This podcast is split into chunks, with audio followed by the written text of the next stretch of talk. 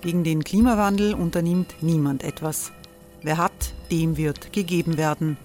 Und Frauen verdienen weniger. War ja immer schon so. Man ärgert sich und macht weiter. Was aber, wenn nicht? Wir haben eine Idee. Die Falter Arena macht die Bühne frei für Menschen und Projekte, die das Land verändern. Mein Name ist Eva Konzett. Ich leite das Politikressort im Falter. Und am Sonntag, den 26. Mai, veranstalten wir im Wiener Stadtsaal die nächste Falter Arena. Mit dabei unter anderem der ehemalige Politiker und Neosänger Matthias Strolz, Theresa Imre von Magda, Sonja Jochtl von Love Politics oder Kari Ochsner von Ochsner Wärmepumpen. Machen statt jammern. Wir schauen uns an, wie das funktionieren kann. Kommen auch Sie vorbei. Alle Informationen und Tickets finden Sie unter falter.at/arena.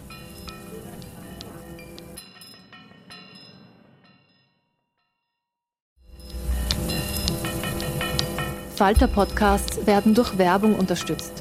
Das hilft bei der Finanzierung unseres journalistischen Angebots.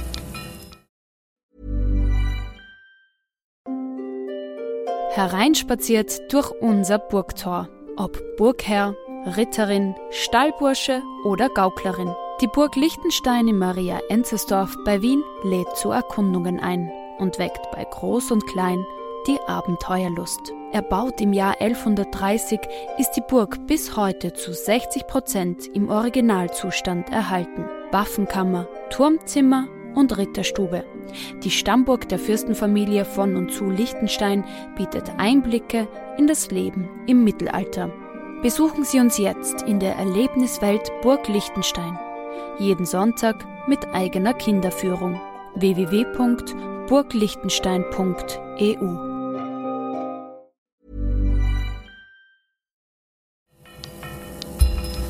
Falter Radio, der Podcast mit Raimund Löw.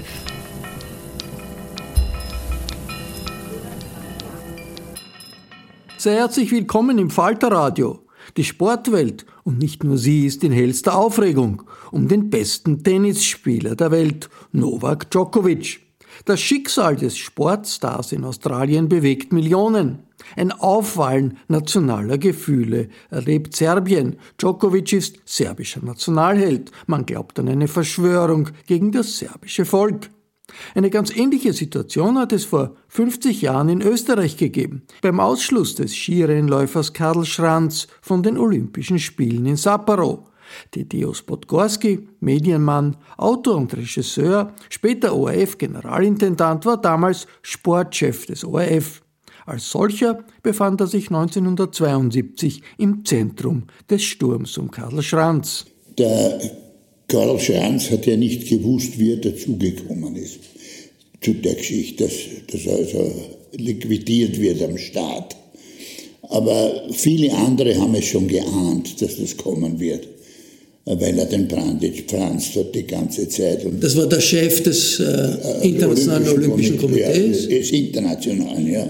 Und der hat praktisch als Multimillionär, der hat alles finanziert, nicht?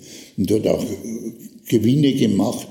Und der hat dem Schranz immer vorgeworfen, dass der Schranz Werbung macht. Das war damals ein Thema, das ist ja heute kein Thema mehr. Weil jeder Werbung macht. Und der Schranz hat sich über ihn lustig gemacht, immer wieder, ja, so bei Rennen und Interviews. Und das war die Folge. Also der hat sich gedacht, irgendwann erwische ich den und hat den Schranz also disqualifiziert, am Start praktisch. In Sapporo? In Sapporo. 72 bei den Olympischen Spielen. Beim Djokovic ist es ja was anderes. Ich kann das nur vermuten. Gut, die Volksseelen kochen überall, also, aber aus einem anderen Grund. Der Djokovic, glaube ich, der ist ja in einer Dimension im Sport, die man sich nicht vorstellen kann. Also das ist Geld, das ist Ruhm, das ist ich weiß nicht was alles, vor allem für einen ehemaligen kleinen Burm aus Serbien. Und für ihn ist natürlich das Gewinnen die oberste Kategorie des Wunsches, für jeden Sportler, auch für den Schranz weiß das, Und ich glaube, dass der Djokovic sich deshalb nicht impfen hat lassen, weil er geglaubt hat, er kriegt eine Reaktion und kann nicht starten, oder er ist geschwächt und er kann nicht gut spielen, oder er ist überhaupt gegroundet für eine gewisse Zeit. Also hat er sich nicht impfen lassen. Was ich aber irgendwie verstehe natürlich, diese Angst verstehe ich schon bei so einem hochrangigen Sportler. Und das hat natürlich jetzt eine Kettenreaktion ausgelöst, dadurch, dass er gesagt hat, er ist schon geimpft, nicht? Und dann, das hat er war gelogen, da ist man draufgekommen. Zurückzukommen zum Karl Schranz. Wie groß war der Karl Schranz damals, vor 50 Jahren? Was war der für die österreichische Volksseele? Wissen ja viele nicht mehr. Naja, der Schranz war lang nicht so ein Heiliger wie das Heiler. Ja, der Toni Seiler. Der Toni Seiler war der absolute Skigott. In den 50er Jahren des letzten Jahrhunderts. 50er Jahren alles gewonnen und war auch in Japan. Also den Schranz hat in Japan niemand gekannt. Ja. Der Toni Seiler war auf riesigen Plakaten, wie der Schranz nach Sapporo gekommen ist. Also der Schranz hat auch nie diese Popularität gehabt, die der Seiler gehabt hat. Aber auch ohne Seiler wäre der Schranz nie so populär gewesen, aus verschiedenen Gründen. Man kann das ja nicht erklären, warum ein Mensch Charisma hat oder kein Charisma hat. Das ist sehr schwierig. Auf jeden Fall aber war er für die Österreicher eine ganz, ganz wichtige Bezugsperson, um die eigene Potenz zu heben, sich anzuhängen an einen Sieger, an einen Gewinner und zu sagen, also, ich bin ein Österreicher und das ist ein Österreicher und wir gewinnen und das übersteigt alles. Also der kann ja noch so unsympathisch sein, also der war nicht unsympathisch, aber er hat nicht von Haus aus diese Gefolgschaft gehabt.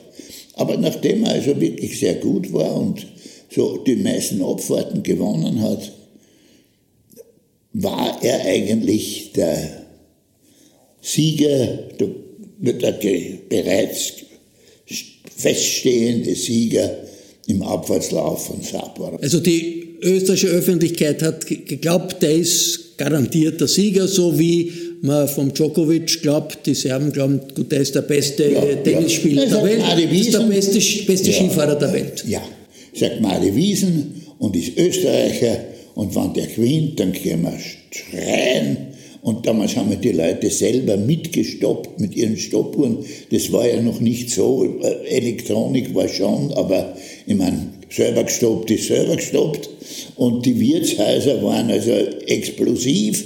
Also man kann sich das gar nicht vorstellen, so eine Stimmung ist heute gar nicht mehr. Und dann sagt der Chef des Internationalen Olympischen Komitees, es gibt ein Bild vom Schranz, wo er Werbung macht, ja. Und dann kann man ihn nicht mehr als Amateur ansehen und der wird disqualifiziert. Was ist dann passiert? Das war der Vorwand. Naja, und dann hat sich der Schranz so furchtbar aufgeregt dort und vor allem seine Skifirma hat sich aufgeregt. Das war welche Skifirma? Kneißl. Aber es ist da in Sapporo untergegangen. Ich muss dazu sagen, ich habe am Jahresbeginn 1972 meinen Posten angetreten als Sportchef, was ich gar nicht werden wollte, aber das ist eine andere Geschichte. Auf jeden Fall war ich ganz am Beginn meiner Laufbahn als Hauptabteilungsleiter im ORF und das beginnt jetzt gleich mit so einer furchtbaren Geschichte und ich habe in Sapporo angerufen und da war der Jeschko, das war also einer unserer, eigentlich der nach dem Heribert Meisl im Fernsehen, der Sport, der alles auswendig gewusst und so weiter. Und den Jeschko habe ich angerufen in Sapporo und gesagt, sag einmal, was ist da wirklich los? Bei uns ist so ein Wirbel in Österreich, also es gehen die Wogen hoch. Und er hat gesagt, aber gar nichts, da ist überhaupt gar nichts, kein Mensch regt sich auf. Sag ich, na, was ist mit den anderen Sportlern? Na, gar nichts, nichts. Sag ich, na, wird da irgendeine Solidaritätskundgebung stattfinden? Sagt er, na, du weißt ja, der Schranz ist nicht sehr beliebt bei den anderen Skifahrern. Also, die anderen, warum soll ein Rolofahrer jetzt also, irgendwie für den Schranz Partei ergreifen? Gar nichts, sagt er, der Schranz ist halt disqualifiziert, das gibt's im Sport und aus und die Olympischen Spiele gehen weiter ohne irgendeinen Einwand. Wie ist es dazu gekommen, dass dann in Wien, in Österreich, daraus eine riesige Geschichte gemacht wurde und wie der Schranz angekommen ist in Schwechat, waren tausende Leute dort, um ihn zu empfangen und das ist irgendwie eine... Ja, also zwischen der Sperre und der Ankunft vom Schranz ist ja eine Zeitspanne, die in Österreich beispiellos ist und für die man sich eigentlich wirklich schämen muss. Ich muss es also wirklich sagen, der damalige Alleingeschäftsführer des ORF, Gerd Bacher, war ein guter, also ein intimer Freund vom Skifabrikanten Kneißl und auch befreundet mit dem Schranz. Und der hat ja eine unglaubliche, ich weiß nicht, was da in ihn geschossen ist, ein unglaubliches Gift entwickelt, mit dem er jetzt mit dem gesamten ORF gegen die Welt oder gegen das Schicksal vorgegangen ist, weil es hat ja de facto keinen Feind gegeben. Der Branditsch ist ein Privatmensch, dem ist der Bacher wurscht und der österreichische Rundfunk. Und das österreichische Olympische Komitee hat ja überhaupt nichts zu reden, es kann nur Leute entsenden. Also es ist, wer schuld war, wer jetzt angegriffen werden soll, es war niemand da. Es wird in solchen Fällen immer die Regierung verwendet und es ist eine unglaubliche Hetzjagd losgegangen auf alle, die mit diesem Sport zu tun haben. Wurscht, Vereine und die Regierung. Und unter dem tobenden Applaus der Menge wurde diese Menge noch aufgehetzt vom ORF, und zwar in jeder Sendung, nicht in Sportsendungen, sondern der Bacher hat jeden Tag einen Appell gemacht, muss man sagen, wo alle Hauptabteilungsleiter zusammengerufen wurden und ihnen Befehle erteilt wurden. Und jede Sendung musste in irgendeiner Weise die Causa Schranz, irgendwie erwähnen oder abhandeln. Und die anderen Abteilungen, vor allem die Sportabteilung, die hatten die Aufgabe, Öl ins Feuer zu gießen. Also in diese brodelnde Masse noch also Öl hineinzuschütten, die wollten Blut sehen, die Leute da draußen. Es war unglaublich. Ich habe sowas noch nicht erlebt. Und ich war also natürlich kurz vor meinem Rücktritt, weil ich dem Bacher gesagt habe, du, ich kann das nicht mehr machen. Ich kann das nicht verantworten. Das ist ja schrecklich, was wir machen. Das geht ja nicht. Also wir sagen auch Unwahrheiten und also unglaubliche Geschichten. Und es wurde nur gehetzt und gehetzt und gehetzt. Gegen wen wurde gehetzt? Ja, das ist die Frage. Es wurde gehetzt gegen Obrigkeit schlicht. Und das war die österreichische Regierung damals. Das war Bruno Kreisky. Der Kreisky und der arme Sinowatz. Unterrichtsminister damals. Für den Sport zuständig. Und man hat den Leuten eingeredet, dass die Politik die Aufgabe hat, dieses Urteil aufzuheben. Also zu marschieren nach Sapporo und, den Branditsch gefangen zu nehmen und alles zu revidieren und den Schranz runterfahren zu lassen. Und dann soll alles wieder weitergehen. Offensichtlich, weil was anderes gibt es nicht. Es war eine Rumpelstilzchen-Aktion. Aber gefährlich, weil wenn man in dieser aufgeheizten Menge, also das hat sich gezogen, auch gebildete Leute, also da war ja eine Senderei zum Beispiel, wo Stars, Schauspieler gebeten wurden, ein Urteil darüber abzugeben. Ja, furchtbar, unser großer, darf nicht fahren. Also seriöse Leute haben sich da also geäußert. André Heller hat einen Song gemacht über Karl Schranz. Nein, ist ja auch ein guter Freund von Bacher immer gewesen, ja. Und über den Schranz einen Song machen ist natürlich ist eine schwere Aufgabe, aber der Heller kann das ja sicher. Und es war wirklich furchtbar, weil es so eine Rumpelstilzchen-Aktion war. Aber ich konnte nicht zurücktreten, weil ich gerade angefangen habe. Also das ist ja blöd. Mir kann ja niemand jetzt irgendwie, ich kann nicht so mir nichts, dir nichts. Ich hätte auch sicher den Posten überhaupt verloren. Ich wäre auf der Straße gestanden. Und wie der Schranz dann angekommen ist in Schwächert, war die gesamte Führung der ÖVP, glaube ich, war dort, damals Oppositionspartei, weil Kreisky war Regierung und tausende Leute. Und der Schranz ist im Triumphzug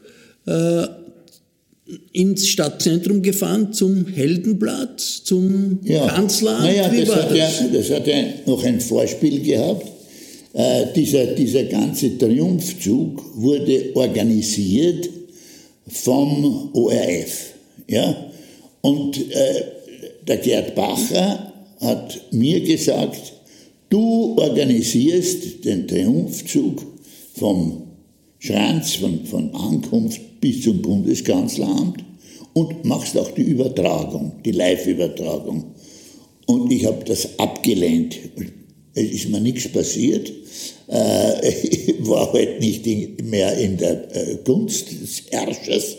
Aber es hat dann gemacht der Ottmar Urban in der Hauptabteilung Wir. Also haben mit Sport überhaupt nichts zu tun gehabt.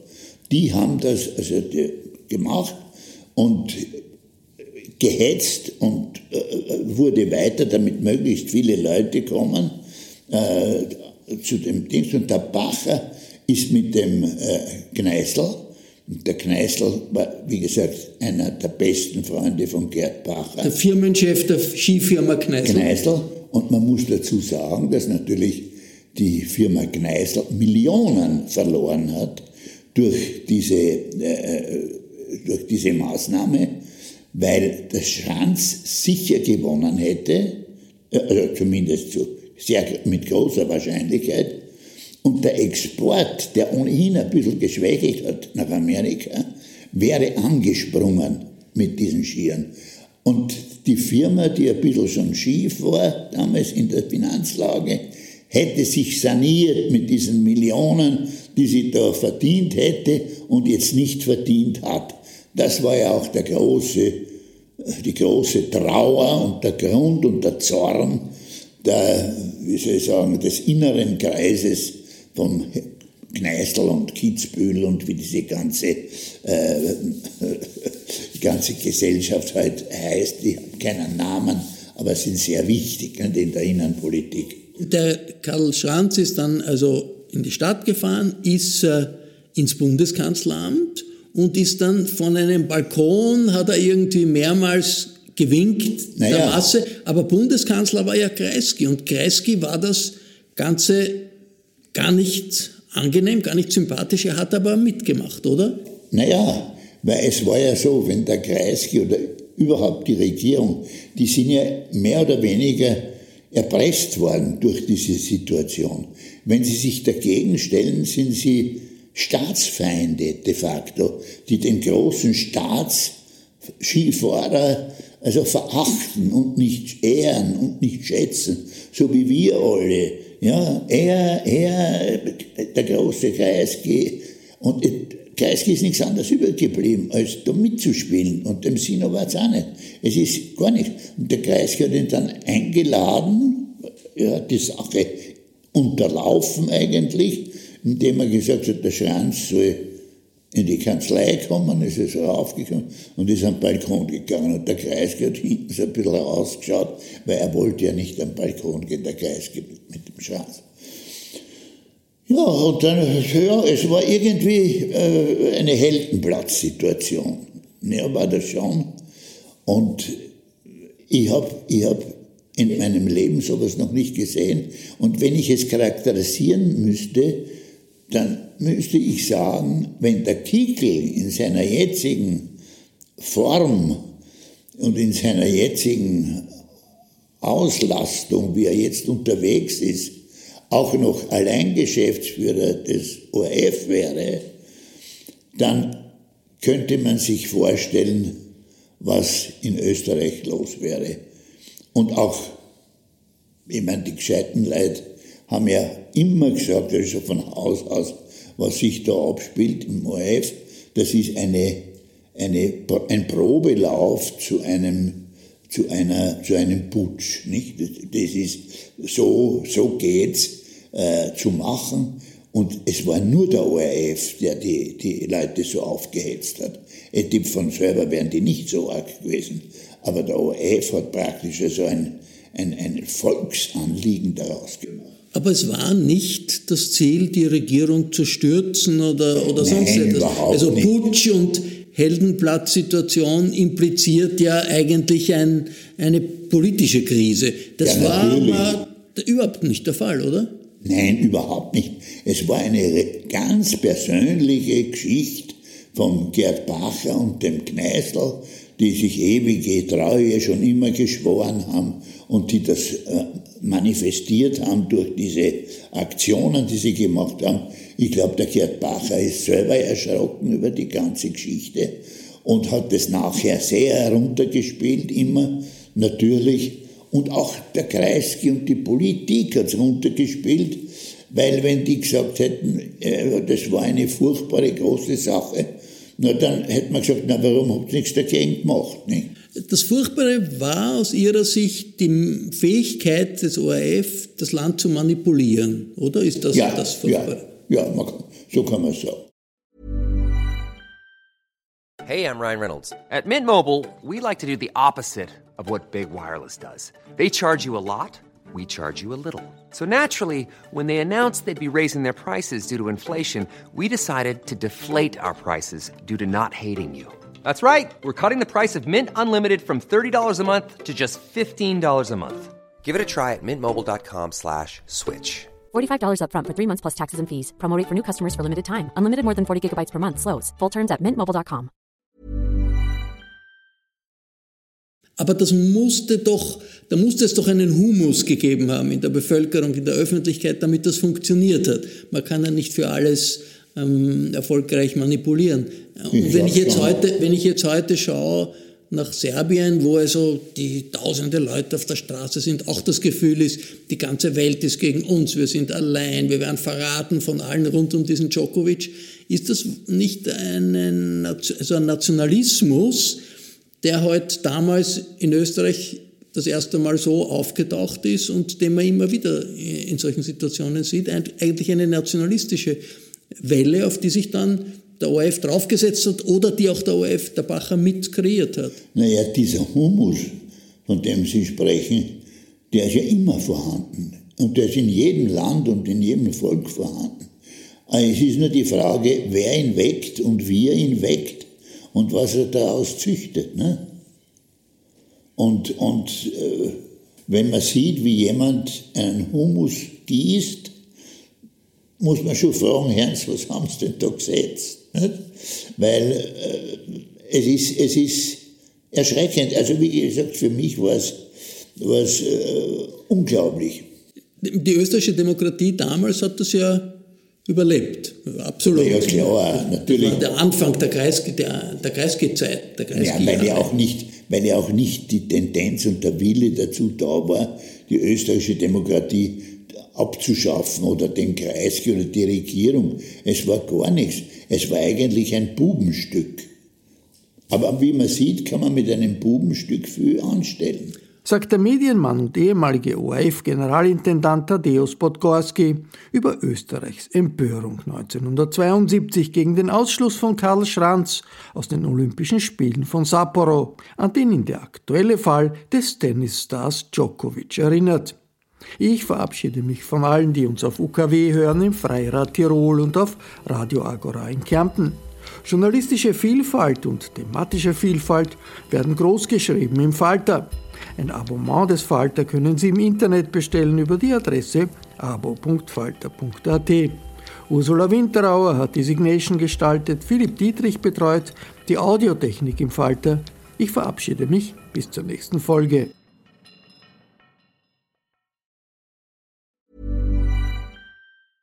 Even when we're on a budget, we still deserve nice things. Quince is a place to scoop up stunning high-end goods for 50 to 80% less than similar brands.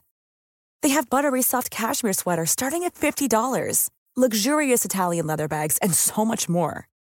Plus, Quince only works with factories that use safe, ethical, and responsible manufacturing. Get the high-end goods you'll love without the high price tag with Quince.